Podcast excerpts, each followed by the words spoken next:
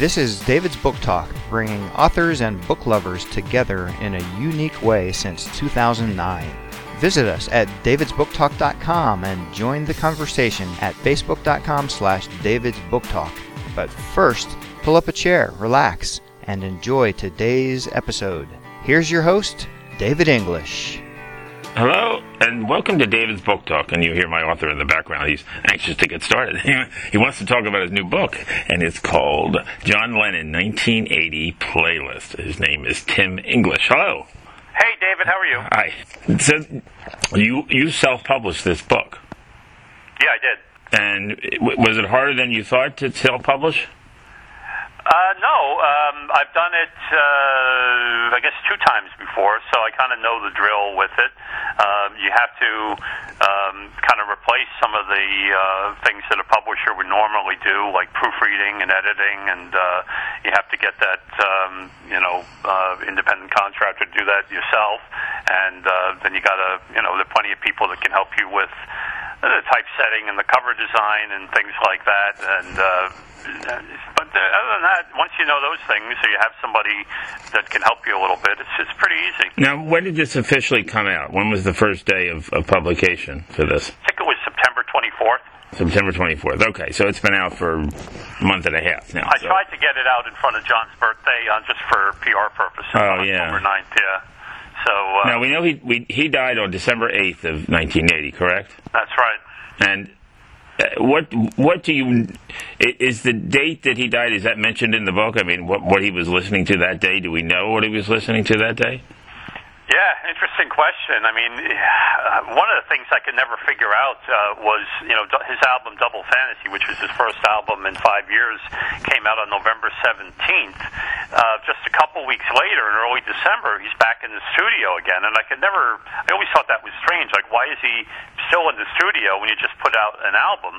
And in the book, what I try to do in the book is by looking at the music he was listening to, uh, try to jump off from that and tell some stories and give some insight to to people that uh, about things they not have might not have heard before. But he was working on a song called uh, "Walking on Thin Ice," which was the Yoko song. It was originally tracked back in the, the sessions in uh, the summer. And the reason they were in the studio, John had uh, heard that uh, a DJ at Peppermint Lounge Club in Manhattan, which was a really hip club of the day, was playing uh, Yoko's um, double fantasy track "Kiss Kiss Kiss," and John was just thrilled with that. He thought it was great that finally, um, you know, the hip cognoscenti of Manhattan were picking up on Yoko's music, and that um, he said we got to get a record out, especially for the discos, for the dance market, and that's what he was working on um, the night he was killed. He was working on the mix. He'd recorded uh, some guitar overdubs in the preceding days, which are really cool, by the way. Now, did you Well, did you ever get to meet John Lennon in person? No, no, no. I was I was too young at the time, I guess. How old were you in 1980? I was a college student. Oh, okay. Yeah, But you but um, but you were always were you always a Beatles fan? Yeah, I was a huge Beatles fan and uh, really thrilled that he was coming back, and then you know devastated uh, when he got uh, killed just right right thereafter. But you asked about December eighth. One of the, and somebody asked me the other day, what's one of the coolest things you found out in your research? And I found out that John was discussing uh, after he did an RKO interview at the Dakota that afternoon, and after they had sort of shut down the interview, they were chatting, but they recorded it, and uh, they mentioned uh, that they the radio people were mentioned that they were going to do something with Nick Lowe and Dave Edmunds of Rockpile, and uh, John they asked, you know who that is, and he actually didn't pick up on Rockpile, but he knew Dave Edmunds and Nick Lowe, and he started singing the Dave Edmunds song "Crawling from the Wreckage," which was popular at that time, and I just thought that was really cool. That was one of the cooler little nuggets. Now, if you had to pick a, a decade of music that you liked the most, what would it be? You know, I I guess I'd have to go with the '60s, but I, I see the good in music of all eras. I think the '60s stuff, cliched as it is, um, has really stood the test of time, and it was really of its era. That music, I mean, you know, what I say, great art. It's of the era, but it also transforms the era, and that's certainly true of some of the great music of the '60s because you can still listen to it today, and it's still relevant. What, I mean, what, one wonders what John Lennon would think of the music of today. Well, he was one of the things I bring out in the book, David. He was extremely uh, open-minded and extremely curious about not only music but sound of all different kinds. I mean, he was into uh, ambient music, and he actually put a lot of ambient sounds on Double Fantasy. Uh, for instance, the um, the uh, airline announcement, uh, departure announcement at the end of starting over. Uh, you hear a, a voice of a flight annou- uh, announcing a flight. Uh, but John was into disco. He was into reggae. He was actually uh, into uh, Bing Crosby, believe it or not, music in his Really? parents' time. Yeah. Um, so he liked uh, the new music that was out at the, in 1980, the new new wave music and punk music, which was really in its ascendancy at that time. John said it's the best era for music since the 1960s, and it's, this is the time for me to come back. Now you are a recognized authority on musical plagiarism. Now, what what does that exactly mean? Songs that you analyze songs and to see if they. I mean, what what does it mean? It, it means I wrote a book called Sounds Like Teen Spirit, which was the first book ever on that topic. And if people, you know, people are familiar with the My Sweet Lord, He's So Fine case, John Lennon himself got caught up in those cases, uh, the plagiarism suits a few times, uh, notably over the Beatles song Come Together, which Chuck Berry's publisher sued him because of the similarities to Berry's 1956 song, uh, You Can't Catch Me. So that book is just filled with, I'd say about a, maybe a quarter of it is taken up with Beatles related stuff. I reveal where the Beatles got the riff for uh, I Feel Fine. I uh, talk about where the beginning intro of uh, Revolution came from. And it's a cool book, if I do say so myself, because now people, even if it's an obscure R&B track, uh, people, which is the source of both of those, by the way, uh, people can listen to it for themselves and hopefully have one of those aha moments where you really realize uh, you hear the one song, uh, how it influenced the other. I remember this was a while ago. I, I was listening to a New Jersey radio station, and they were they had a whole hour devoted to mi- uh, misunderstood lyrics, and it was absolutely fascinating. People would call up and, and say a lyric that they didn't understand. They wanted to know what it was really saying, and and the people, the, the disc jockey was telling them, and I, it was just really uh, utterly fascinating. I, things I'd never heard before. You know, you- Somebody, wrote a book about all those. Uh, in the Creedence song "Bad Moon Rising," I think they it may have been called the book. There's a bathroom on the right. That's how people are. are these things. But it's fascinating. on It's, the right. yeah, it's fascinating what people thought they were and what they really are. When you realize, when you go back, when you go back and, and listen to them again and hear what they really are, you're you're astounded after all these years that you you didn't even have the lyrics right. I've heard the song uh, "More Than a Feeling" by Boston uh, thousands of times. I don't know. I bought the album when it came out when I was a teenager, and I was watching something about Boston, and they printed the lyrics, and I had no idea what the hell they were talking about song for 30 years when I was listening to it, and it doesn't really matter, does it? By the way, speaking about my book, uh, Sounds Like Teen Spirit, the reason Sounds Like Smells Like Teen Spirit rather is in the book is because of its similarity to it was based the riff is based on Boston's uh, More Than a Feeling of all things. Yeah, you wouldn't think Kurt Cobain was a Boston fan, but he was. Interesting. So this book is all about what he, what music John liked, or and people he admired. That I mean, that's that. It's a, it's a music that was part of his life in 1980 and the years running up to that.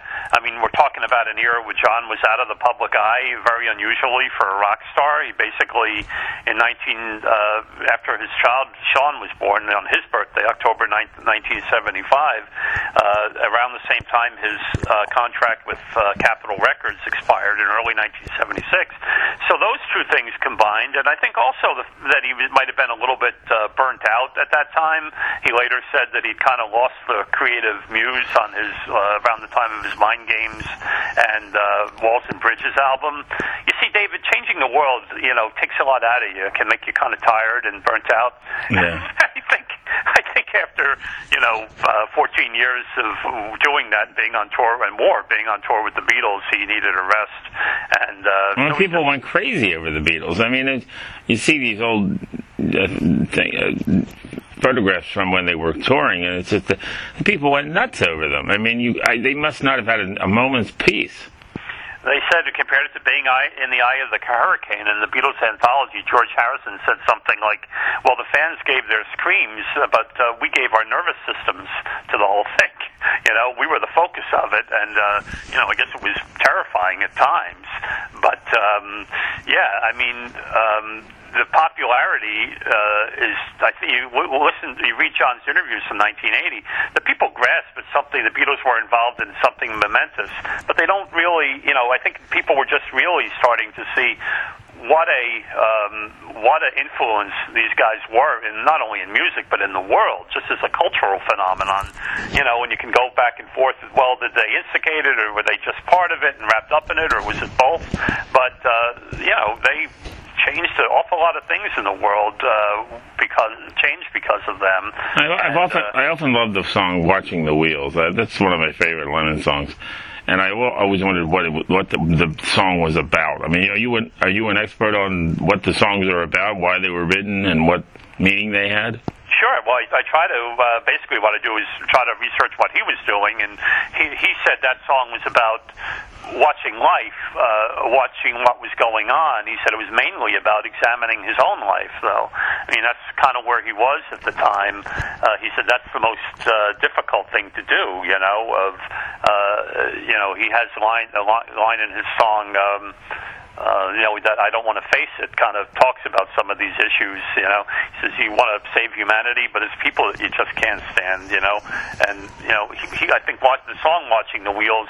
By the way, in the book, I reveal or speculate or confirm that I think he got that title from a, a Doobie Brothers album. He had the album minute by minute, the 1978 Doobie Brothers album, which contains the, a song called "Don't Stop to Watch the Wheels." And John had been working on a prototype of "Watching the Wheels" called "Emotional Wreck" prior to that, and in 1979, uh, sometime he changed the title of it and changed the words to "Watching the Wheels." Uh, so I'm pretty sure he got that title from, of all things, the Doobie Brothers album.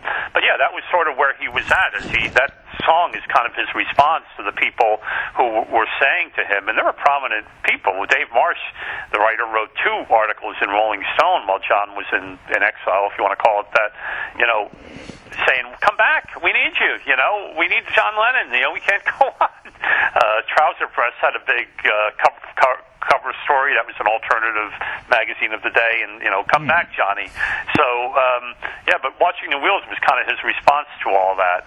Uh, you know, he was trying to really, I think, get in touch with what the heck. Uh, his life was all about. What? How many songs did he write, John Lennon? I mean, do you figure, or At do that you know, time, or or, or no that- overall? If it's over his whole, overall, he wrote hundreds. I mean, uh, the Beatle core was, I think, about 135 of just, uh, you know, Lennon and McCartney songs, and then you've got, you know, he put out at least a solo album a year in uh, all the years after the Beatles broke up, up until up through 1974. So, you know, there's there's two 200 songs and then yeah, you know after he died, Yoko put out all his working tapes uh, that he was working on in, in these years, where he wasn't uh, uh, releasing music, but he was at home working on music. Even though he sort of tried to, you know, cover that up a little bit uh, when his interviews in 1980, claiming that he got all the inspiration when he on his when he went to Bermuda on a sailing trip. Uh, he, there was some of that because he did write a lot of new songs in Bermuda, but a lot of them, such as Starting Over and uh, Watching the Wheels, had been kind of gestating for a few years before that, and he completed them uh, once he got to Bermuda. right? Interesting. I mean, it sounds like you know a lot about the the Beatles and John Lennon in general. I mean, you've been studying it for since you were a teenager, I guess. So you you do know. I have. and believe me, if you were, it's a subject of fascination to me. And you know, I always tell people if you're thinking of writing a book, make sure it's something that, you know, they always say write what you know. Yes, that's true, but write about something you love and something that really turns you on. Because all of my books re- regard are basically various facts and trying to uh, put some meaning to the facts. But um, you know, everything has to be fact checked, and it would be it would be hard work, David, if you really didn't love the topic that you were working on. Absolutely, yeah. But uh, but I do, and because I do, it's sort of uh, fun, even though it is work. Yeah, exactly. And you mentioned in the book about um, the fact that he liked Billy Joel. Did he ever get to meet Billy Joel? No, he didn't. But he was um, he was learning to sail in the spring of 1980. He had a mansion out in uh, in uh, Long Island, and uh, he would go out sailing on. Uh, uh, he, his mansion was in Oyster Bay, and he'd go out sailing on the bay there. And he had heard that Billy Joel had uh, lived out there. And if you look at Billy Joel's uh, album of that year of Glass Houses, he's actually pictured about to throw a rock through, uh, seemingly throwing a rock through the Oh, yeah, yeah, glass yeah. house.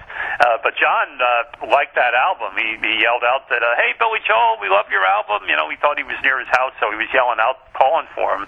And uh, but unfortunately, the two never did meet. But uh, John was certainly aware of Billy Joel's music, which was very popular that year. While John was recording Double Fantasy that summer, Billy Joel's "Soul Rock and Roll" uh, to me was number one for weeks uh, in the U.S. at that time. John also liked uh, Billy Joel's song. Uh, just the way you are, which was a favorite of both uh, he and Yoko's. Is there any music that John loved? Any groups that or or or, or artists that John loved that you don't? Uh, There's a question for you. yeah, I mean, he he he liked he liked a lot of different things. I mean, he liked um, he liked some like uh, you know weird soundtrack music. I mean, he liked country music. I mean, I I, can't say I don't like it because I'm I'm sort of similar in that way. I I try to listen to everything, and I don't really. The one type of music I couldn't connect him to was opera, and I'm not really a fan No, me either. But yeah, but uh, but everything else, I was surprised. He liked country music. He asked his assistant to get him a copy of uh, Dolly Parton's 1979 single "Great Balls of Fire," and uh, I also found out in the research for this book there's very few unheralded John Lennon songs, but he had one on the album "Mind Games," which kind of. Uh, uh, people know the song "Mind Games," but not much else from that album. Right, that's from true. 1973. But there's a song there, kind of a rockabilly Tex-Mex thing called "Tight As." And John, about a year after that album came out, he wrote a letter to Waylon Jennings, of all people, saying, "Why don't you put this song out as a single? Why don't you record it and put it out?" He said, "I probably should have put it out, but I never did.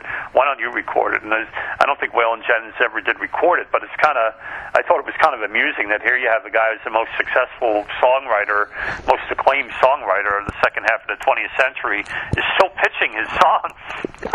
That is amazing. Trying to get people to record his stuff. Does, I does it seem funny. like he was a very generous man, John Lennon? I mean, very, very kind to other people. Well, I mean, the, I, I, I mean, he was always about he was always about peace. I mean, he loved singing yeah, about I peace. mean, And, he, he, he, if you read some of, see some of the interviews with his first son, Julian, I mean, I think they later were it was sad because John was taken away just as they were getting to know each other again. But John Yeah. was basically an absentee father in his life, and uh, you know didn't see his own son for many years. So, you know, um, there's that. But I interviewed uh, someone that was in the studio with John. excuse me, a few nights before he was killed, and they were. There was a New York writer, and he was, you know, he didn't know what he was going to expect. He said, "I thought, I thought I might find a burnt-out Borgia," as I quote in the book, and he, he you know, because people thought maybe, why, where's this guy been? He's on heroin, he's on drugs, he's, uh, you know, he's a recluse, he's like a rock and roll Howard Hughes. He said he was nothing like that. He said it was, he was just so kind and friendly and funny and just exactly what you would expect him to be. Mm, uh, and I found, and these are all anecdotal, and I, I know I can't claim that I knew him or, but uh, it, there was a uh, security guard at the record, uh, at I'm sorry, the Hit Factory where John was recording in the summer of 1980, and he would escort him up and down through the fans that began, began to gather outside, and uh, he said that uh, John was just so solicitous of him when he found out that he sang gospel music. John said, "Give me some of your songs. I want to hear it." And then he guy he did give him a tape. He said John would take the tape around with him and listen to it. So this guy was just a security guard that you know a lot of people would never give a second thought to. But John really, you know, asked him about his life and you know wanted to help him with his music and really inspired him. So, you know, those are just two anecdotal things. It must. I mean, you can only imagine how much fun it is to write a song and to know you have something special, especially when you put the you know the music to it and you have something beautiful. But you listen to some some some songs that are just absolutely gorgeous, and you just you just think how proud you know that to know that your music's going to be listened to for decades and decades to come has got to be a great feeling. But you know what's amazing in doing the research? John was very insecure. He was insecure that people would be interested in his music in 1980. He'd been away for so long. When he decided he uh, cut his demos for this down in Bermuda in June and July of 1980, and then when they got back, uh, they were got in contact with producer Jack Douglas. But it was almost like a Mission Impossible thing. They said, "Go out and get on the seaplane, go out to Oyster Bay." They gave him an envelope, said, "For your eyes only, you listen to these. Nobody else." He said, "If any, any word of this gets out, even when they started the recording sessions, says if the word of this gets out, it's it's over. We're going to just kill the session." Because he wanted to make sure that he still had it, according to what Jack Douglas said. This is John Lennon wasn't insecure, was not sure he still had it. Uh, you know, after I guess insecurity must run rampant through the music business. I mean, there's got to be a lot of insecurity. I mean, I, you know, right away you think of Karen Carpenter. God, I mean, but there's so many out there. There must have been a ton of people that were insecure. Well, I think any person involved in any type of artistic endeavor has got insecurity, don't you? Yeah, and and you think of these one-hit wonders. You listen to some of these one-hit wonder songs. I'm thinking of um, that Albert Hammond song about raining in California, whatever the name Yeah. of that song. Yeah. Beautiful, beautiful song. You're like, why couldn't he write another song just like that? This, this is beautiful. But I mean, maybe, it, maybe it's harder than I think it is. But I mean, it's. I think he, I think he did write some other songs, uh, Albert Hammond. Um, But any were were any of them as beautiful as that one though? I think he. I'm going off the top of my head. I think he co-wrote "The Air That I Breathe." I think. Really? Yeah. And you know, uh, this is going back to my other book, but uh, "The Air That I Breathe," he gets the songwriting credit on the uh, on the Radiohead song "Creep," because that song borrowed from "The Air That I Breathe" by the Hollies, and Hammond and his, his songwriting partner sued them, so he gets 10% cut now of Radiohead's "Creep." Interesting. Isn't that crazy? Yeah.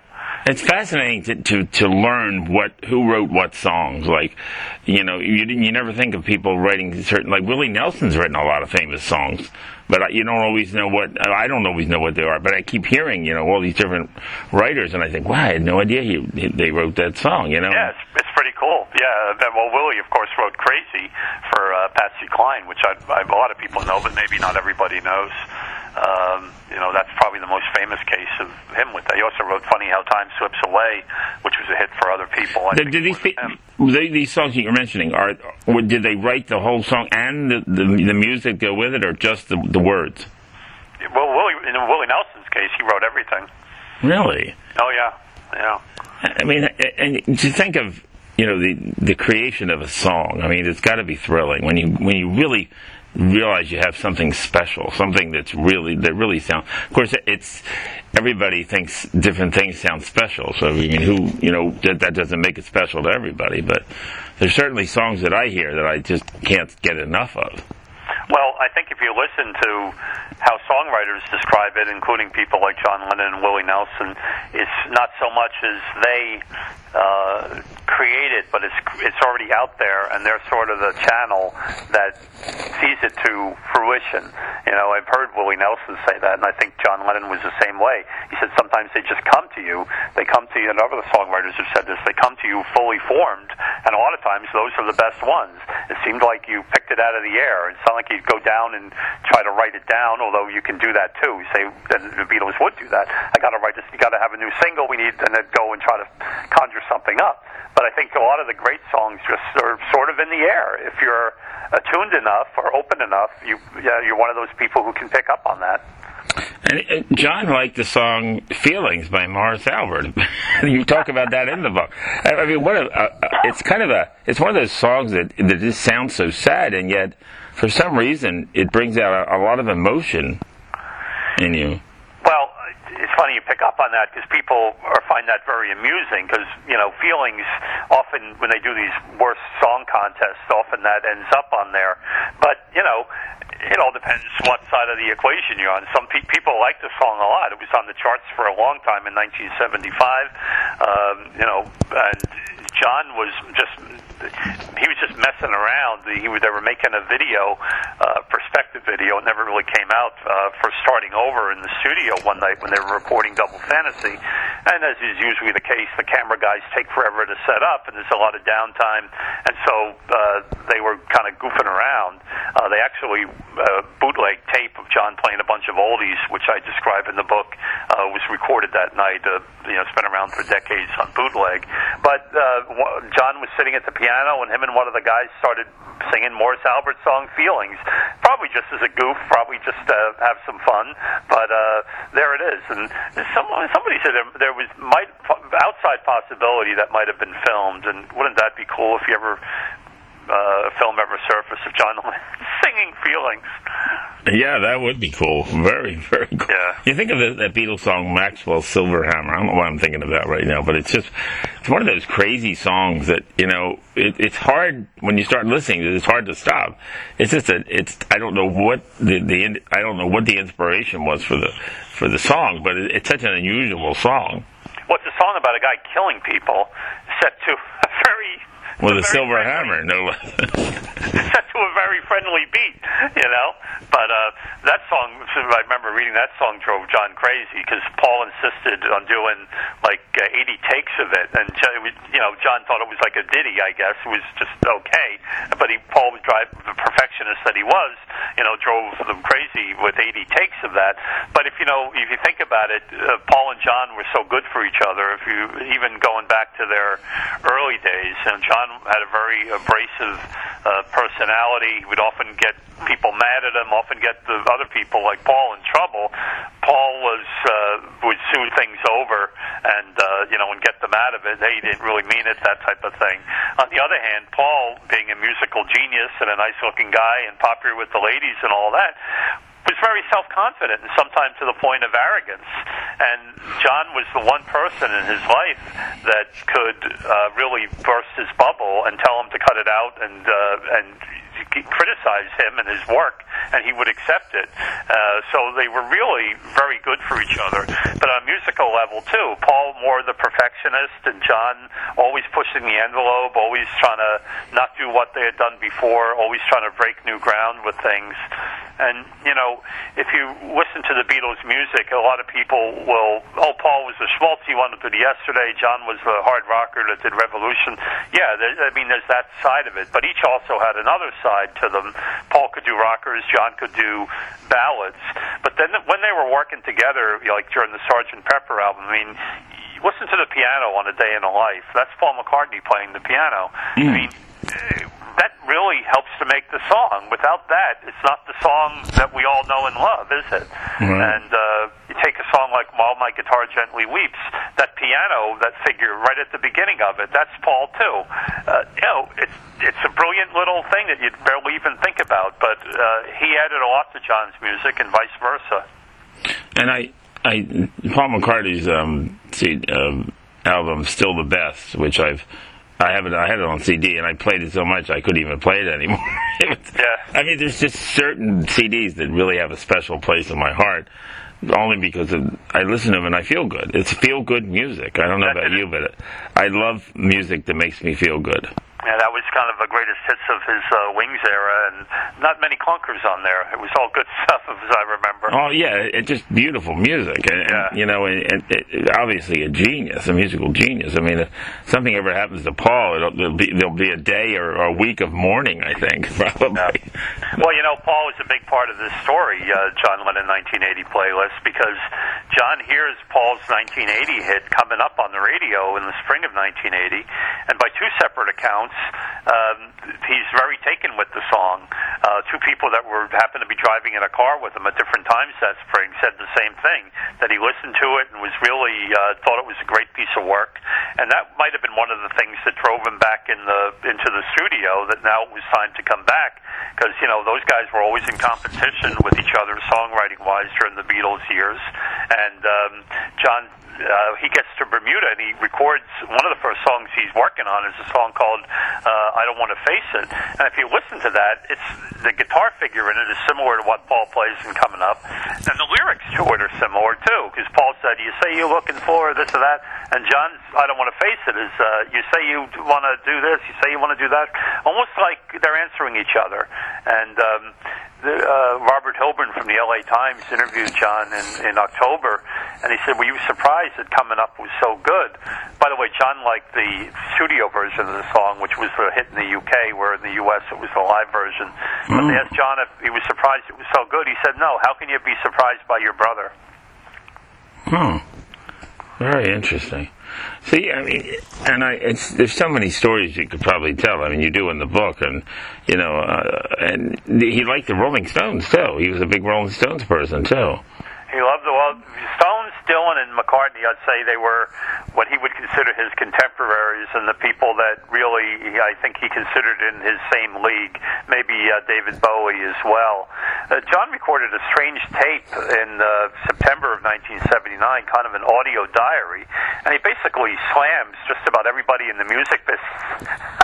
on the tape, including Bob Dylan, Paul McCartney, Really? Jagger. Yeah, he called them all company men. That they just did whatever the record company wanted them to do. It doesn't matter what anybody says about Mick Jagger. Nothing fazes that guy. I mean, no matter what you say, he still comes out at the top. I mean, it, I mean, I don't. He's what in his seventies now, Mick Jagger. Yeah, they're they're pushing eighty. He'll be eighty in. Uh, That's in, uh, crazy. 20 That's 20, crazy. uh, But nothing. No matter what he does, nobody could ever touch him. I mean, it, Well, John John spoke very highly of the Stones song "Emotional Rescue." Uh, that album was the number one album while John was recording um, uh, Double Fantasy. But uh, he liked that song a lot. He said, uh, "You know, why don't? It's a beautiful song. Why don't they give Mick a break?" He also liked the song "Miss You," like everybody else. Uh, he heard that on the radio and cranked it up one time. But um, it's funny, the Stones didn't play "Emotional Rescue" live until I think 2013. They didn't play it live for over 30 years. Really? Uh, uh, so yeah, it's allegedly because uh, Keith Richards didn't like it.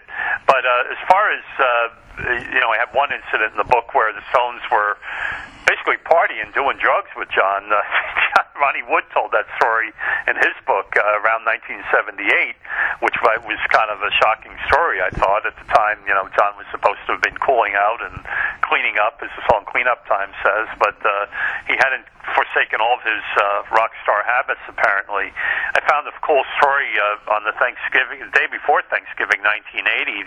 John and Yoko were filming for what was going to be a video for "Woman," uh, the song from Double Fantasy. Oh, John had already. song. It is. It's really beautiful. I actually uh, talked to the guy who uh, worked on the uh, vocals on that with John, but uh, the uh, uh, the guys who were. Uh, doing the video said we wanted him to lip sync it, um, you know, like you were singing the song.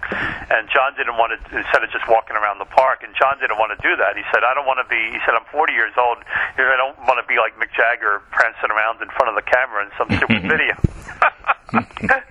so I thought that was funny. But uh, he It's- liked it's the a, why are the Stones still alive? You can't even imagine all the drugs that they must have done at some point, and they're still going strong. I mean, they can't. They obviously can't tour again at 80 years old. I mean, I, I mean, I, touring it takes a lot out of you, I'm sure. But I mean, it, uh, but you know, you, there's some people you just can't touch. They're just icons in the music business. I mean, Elton John's another one. No matter what, what he does, he, no matter what boyfriend he gets, the people don't care anymore. Yeah. Well, I remember the Stones were playing with a bunch of other bands.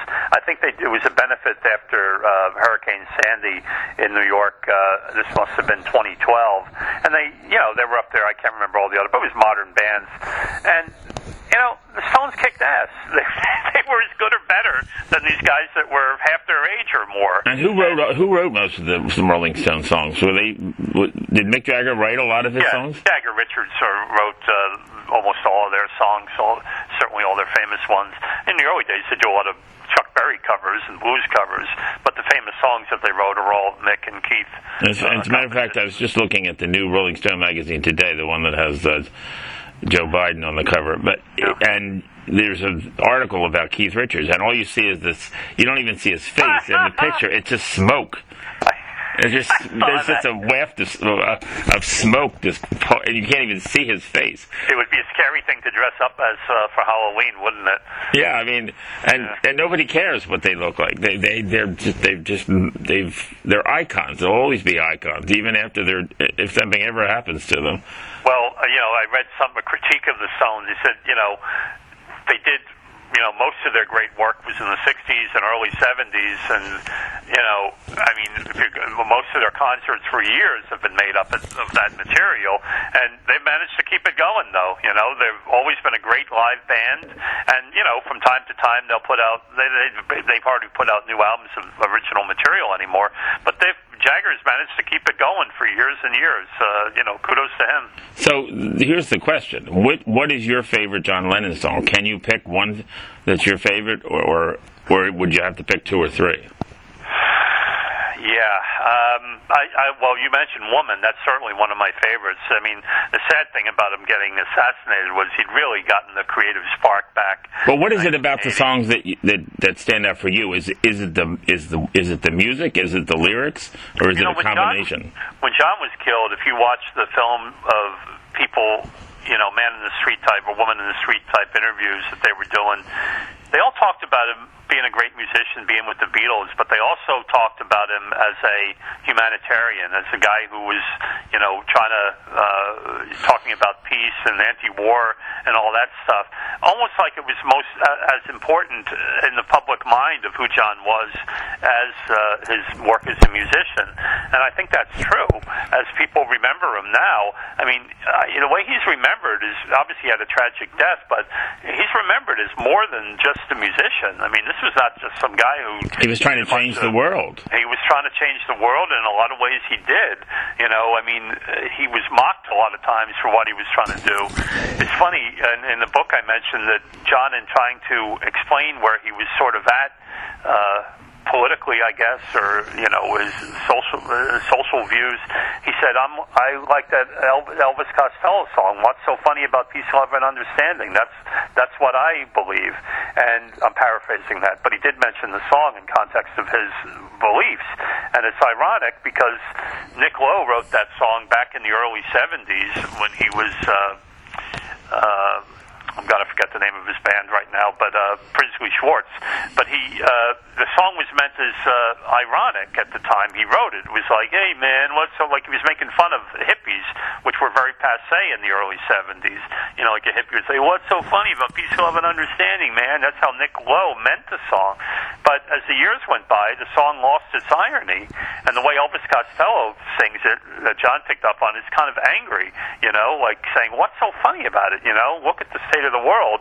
And of course, the state of the world hasn't uh, uh, still leaves a lot to be desired, maybe more now than it did in 1980. But um, the song has just gained in relevance and lost its, its irony through the years. But you talk about John's songs. I mean, if you listen to a song like "Power to the People," listen to "Imagine," or listen to um, you could say, uh, give peace a chance or give me some truth. I mean, they just put out a John reissue called Give Me Some Truth that Sean worked on remixing some of the old songs.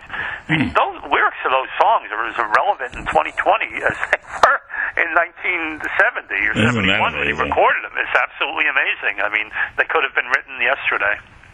Uh, yeah, and that's true. And, and he, I can't imagine what John Lennon would think of the way the world is today. I mean, you can only imagine the, what his thoughts would be on that. Now, you mentioned in the in the book about the Doobie Brothers, they had some kind of influence on double fantasy songs. What what's what, what's up with that? Well, the song uh, we mentioned earlier, their album uh, "Minute by Minute," which had "What a Fool Believes" on it, uh, they had, they did a song. This is 1978. Uh, John had a copy of that album because he'd asked his assistant to get it for him. And trying to kind of, I was kind of surprised that John was interested, was listening to a Doobie Brothers album, but he was. And uh, they had a song on there called um, uh, "Don't Stop to Watch the Wheels." I think that phrase oh. lent its title to "Watching the Wheels." It's funny though, John.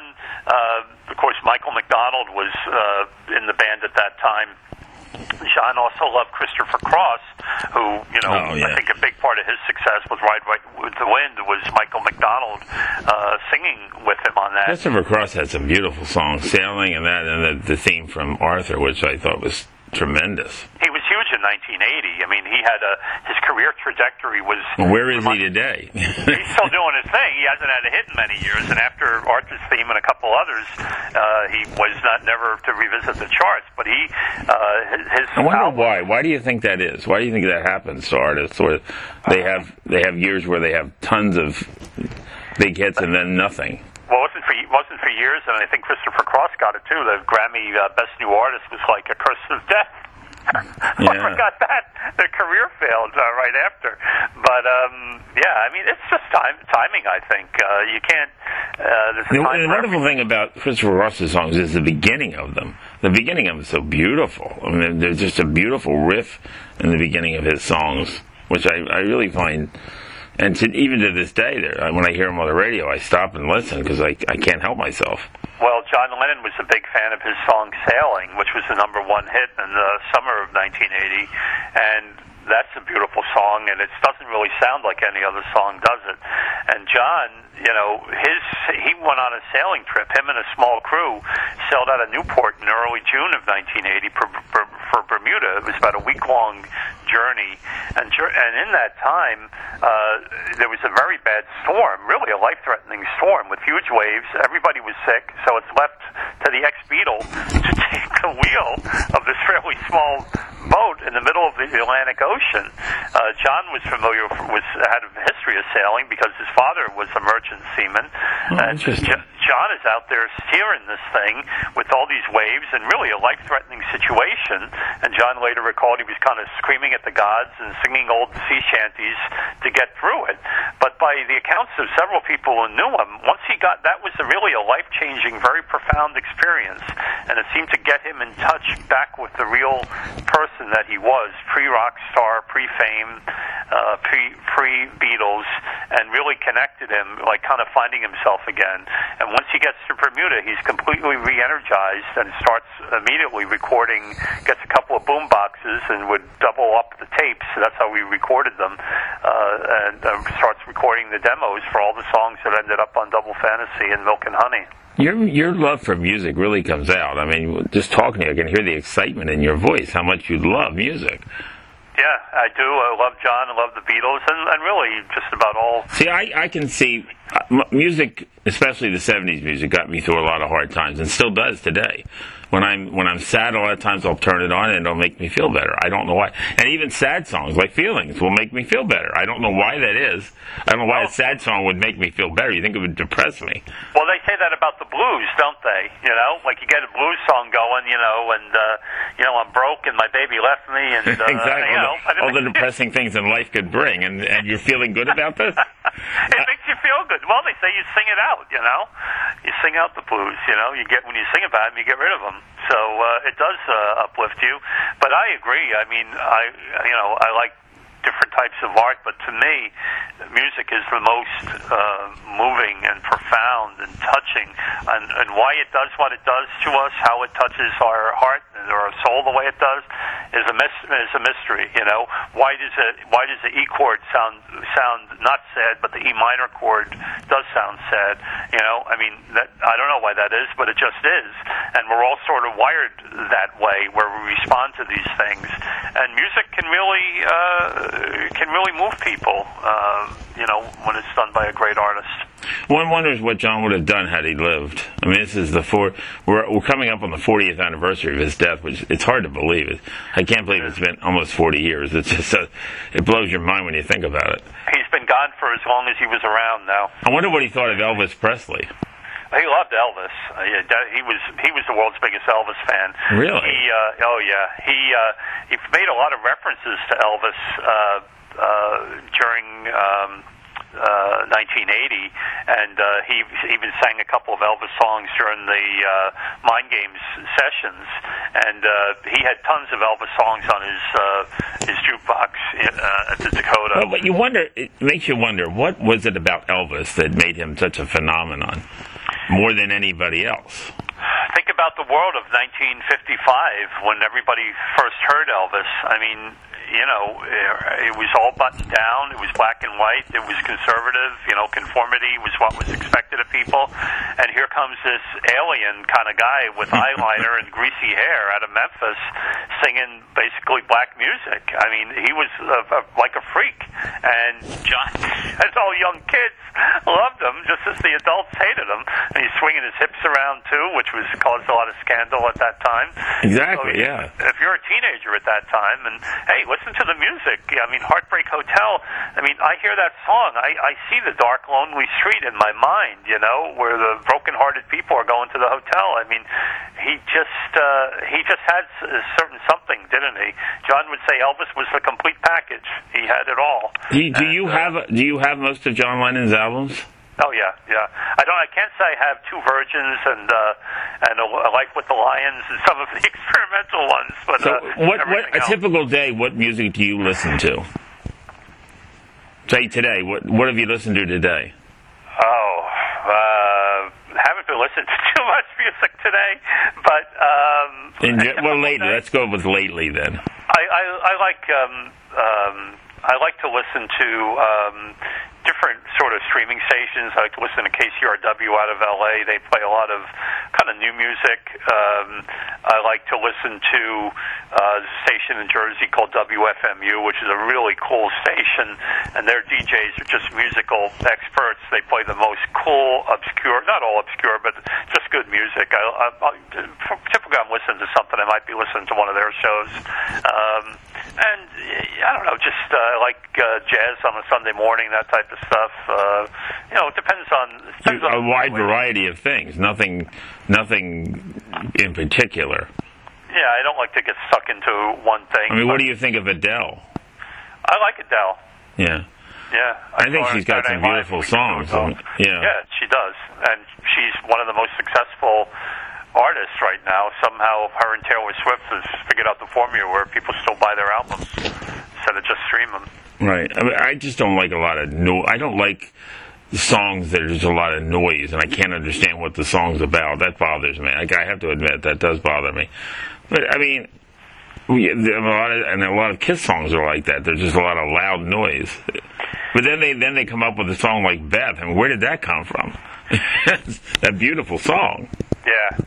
Well, you- sound like your parents saying that, though. They say if it's too if it's too loud, you're too old, David. is that what it is? Maybe so. I, I mean, I, I like what I like. I like the music that makes me feel good. I need I need songs that make me feel good. Well, you know, there's actually, and I point out in the book that I, John used the music of his uh, his teenage years as a touchstone through his life. Jerry Lee Lewis, Elvis, Little Richard. I mean, all that stuff. Well, what Uh, was he- John's what was John's childhood like? It was not too good. Um, his father was never around. He was a merchant seaman, always away. Uh, his uh, mother, uh, I don't remember the whole story, but his mother at one point gave him away to her sister, which was John's uh, Aunt Mimi. His mom Julia gave gave him to uh, uh, Really? his yeah her sister to raise. So that well that goes back to his song Mother, where he says, uh, "Mother, you had me, but I never had you," and then he says. Uh, uh, Daddy come home, Mama don't go. Daddy come home. It's a good. So we get to see a lot of what, the struggles he was going through through his music. Yeah, and then and then as time went on, his stepfather died suddenly, and then his mom uh, Julia, who he was just reconnecting with. Julia was the one who taught him to play the guitar, which a lot of people don't know. She was kind of a free-spirited uh, woman, and uh, but very funny. In fact, there's an interview that uh, Sean Lennon did on the BBC just in a few weeks ago, where he interviews Julian Lennon, Elton John, and Paul McCartney, all about his dad. But in that interview, it's very touching because Sean, of course, never knew his grandmother, Julia, who died uh, in 1958, I, seven or eight, I think it was. And uh, he's asking Paul about her, and Paul said, "Well, you would have loved her. She was very, very funny, you know." And it's just very touching to hear Paul telling John about that. Yeah, I'd recommend that interview to you and everybody else. But uh, so, but his stepfather died, and then Julia herself was hit by a car, and uh, and she died. So, John. So he had a lot of sadness in his life. He, it's terrible, and you know, he basically was kind of abandoned by both of his parents, and then his uh, his his stepfather died, and his real mother died just as he was reconnecting. So, John, you know, he said in the song, "I, I cry said I got a chip on my shoulder," and you know, he did. But you know, Paul McCartney would say he underneath all that, which is you know, John would say everything's the opposite of what it is, isn't it? That was one of his favorite uh, sayings. So he was on the outside, he was a tough guy, and really had a biting sense of humor. When when they did the Rutles movie of the Beatles parody with the Monty Python uh, with Eric uh, Eric Idle in the '70s. The John quote unquote character was called Ron Nasty, and there's a reason for that. John could be very nasty guy with how he would cut people down with his comments, but I think a lot of it was you know kind of bravado because underneath he'd been suffered a lot of uh, a lot of hurt when he was young. Yeah, interesting. Well, we could go on forever and ever. I mean, you're just so fascinating to me. I mean, the, and your knowledge of music is, is just amazing. And and I, I, this is the first time I've ever talked to you. When I can see it, I can hear it in your voice how much you know and love music so much. Well, I try to, you know, when I do a book, I, I've only done three, and I try to do a book that I'd like to read myself. And John is a guy there's just so much has been written about that it's a challenge, I think, for any writer to bring something new to the table. I mean, when I a lot of times when I'll look at a book that comes out about John or the Beatles, it's it's, it's interesting if you get a first person account sometimes, but so much of it is just stuff that's been recycled that you've heard a million times before. So I tried to give people uh, sort of a different way of looking at uh, of at this artist, and by looking at the music that he was listening to, you know, what can we tell about him from that? How did some of these songs, like we've talked about, really uh, they actually impacted his life uh, during 1980? Well, know? what, what was the relationship between Paul McCartney and John Lennon when he died? Well, uh, Paul McCartney said that they had a rapprochement and they were getting along better. Uh, they hadn't seen each other, I'm thinking about four years, almost five years by the time uh, that uh, John was killed.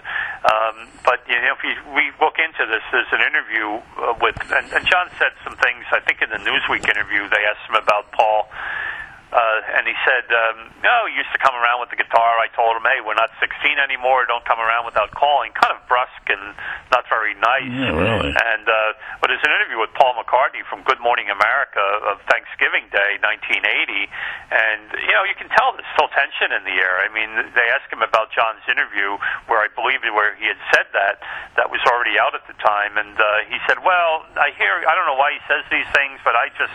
Shut up now. I don't say anything because I don't know how he's going to take it. So there was still some tension in the air. But as I said earlier, I mean, when uh, in, when that conversation he had with Robert Hilburn, he called Paul his brother uh, on the on the late afternoon of December 8th. John was in the car with the people from RKO Radio going to the record plant, and they start kept that, they asked him about Paul, and he said, "How are things with you guys?" And he said, "Well, you know." You know how families are. We have our problems, we have our fights. He says, but underneath it all, he says we're we're like brothers. He said, uh, this, I'd do anything for him, and uh, and uh, I know he'd do anything for me. Well, that's nice to hear. Yeah, it is. it's sure always nice when when people that don't get along make sort of make up. You know, they sang, they sang it, didn't they? Life is very short. You just don't. No you don't know. I mean, fighting. yeah, if you fight with somebody, they could be gone tomorrow, and you just never have it. You would never have a chance to get to make. And you know, the, that feeling, that guilt, would just can overwhelm you. True, and uh, I mean, I've lost people in my life. I remember thinking one time, I said, "I'm glad for all the fights we didn't have. I'm glad." And, and look how good you feel when you actually tell people how much they, you care about them. I mean, it's such a great feeling. Yeah. I mean, yeah. It, it's such a it's such a, a, releasing feeling. It just it just releases so much love, and I mean, don't we all need love today? Yes, in, we do. in big in the big way, you know, and and that's something that John was talking about before he died, and he'd still talk be talking about it today if he were alive. We know that. I mean, obviously, it, it was important to him that people yeah. love one another. Yeah, well, he said, uh, as I said, quoting Elvis Costello, he said, "What's so funny about peace, love, and understanding?" Right, that's, exactly. That's what it's all about.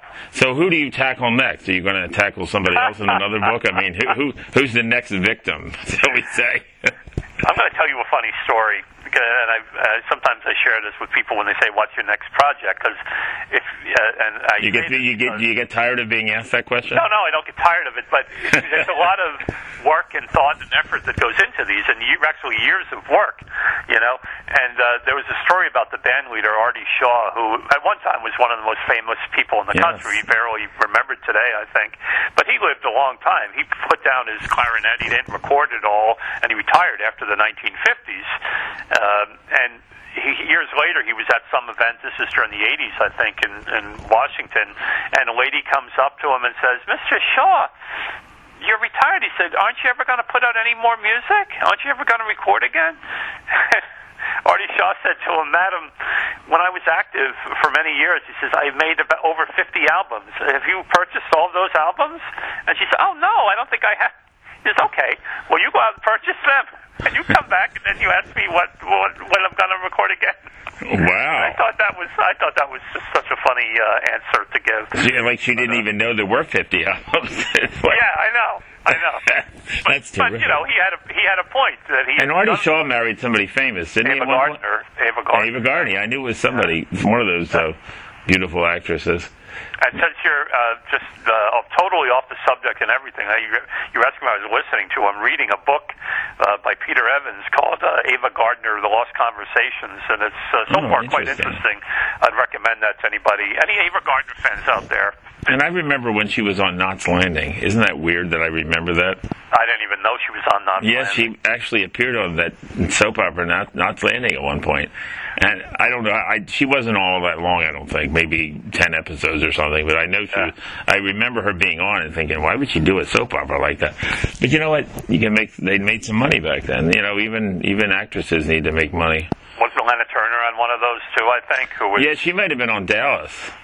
She I'm was not involved sure. in a lot of. Uh, I'm not, was, they was they it- knew each other. I'm I don't not think it even was sure. Dallas, but it's not important anyway. Yeah, there was, But- there was something she was on. Yeah. I- that- uh, yeah, they were sort of uh, contemporaries. Well, now I'm some gonna have to look it up. Guys like that. Well, it's poignant because she was, you know, she had had a, a at the end of her career, a woman who was was uh, really one of the great Hollywood beauties, wasn't she? And here in these interviews, she's kind of at the end of career, com- coming to terms with old age and things like that. So it's kind of poignant.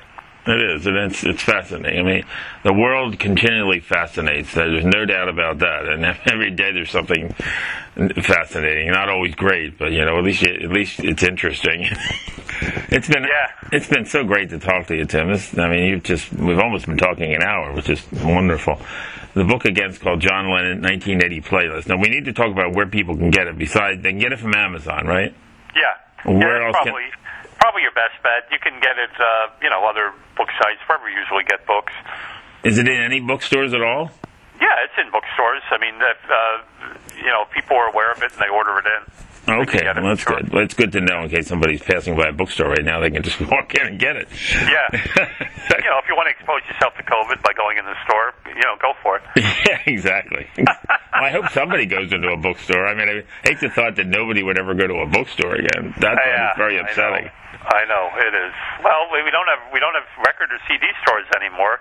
They've gone the way of the buggy whip too, and I, I think bookstores are going to But you know what? There is right down the street from me. There's a there's a place that a guy I used to work with at the bookstore. He has his own record store. really. Oh yeah, and it's called Electric Avenue, and he has a blast with it. Just a really small store, but he has a certain number of customers, and, and he's got some old stuff and lots of CDs and, and some. Eddie Grant, wasn't it? Electric Avenue. Yeah, yes, exactly. But and he's it, you and he's very very knowledgeable about music. Yeah. I mean, to uh, amazing knowledge. So and I just I, you know, and, and people will people respond to that. People respond to the old days, and they they they like that kind of stuff. Well, it's amazing. You know, you talk about John and the Beatles. I mean, uh, they lit up Empire State Building for his 80th birthday a couple of weeks ago. Did they a really? Beautiful, a beautiful tribute, yeah. And you know, if you look at the most streamed groups on Spotify, one of them is the Beatles in the top 10. A group that has, hasn't played a note in over 50 years. I mean, it's just an incredible uh, impact, incredible legacy that they leave. You know. And how old is is um, Yoko Ono now? Yoko was born in 1932. Her her uh, birthday's in February, so she will be 90 in uh, Oh, a year and a half. Oh my gosh! Yeah, and she's not in very good health from what I've seen from reports now. But um, yeah, By ninety, you're lucky to be alive. So, Yeah, yeah, you are. Not Yeah. that. Well, that's great. It's been great. A lot of fun. And uh, everybody go out and buy this book, John Lennon, 1980 Players. Thank you so much. Hey, it's been my pleasure, David. Thank you. And this has been David's Book Talk, and we'll talk to you next time. You have just enjoyed the podcast of David's Book Talk, brought to you by your host, book lover David English. Please visit us at davidsbooktalk.com. Follow us on Facebook and Twitter and subscribe to our podcast. We want to hear from you, and we don't want you to miss our upcoming shows with top authors like Mary Higgins Clark, Patricia Cornwell, Lisa Scottoline, Jackie Collins, Nelson DeMille, Michael Connelly, Sue Grafton, Steve Martini, Dale Brown, David Baldacci,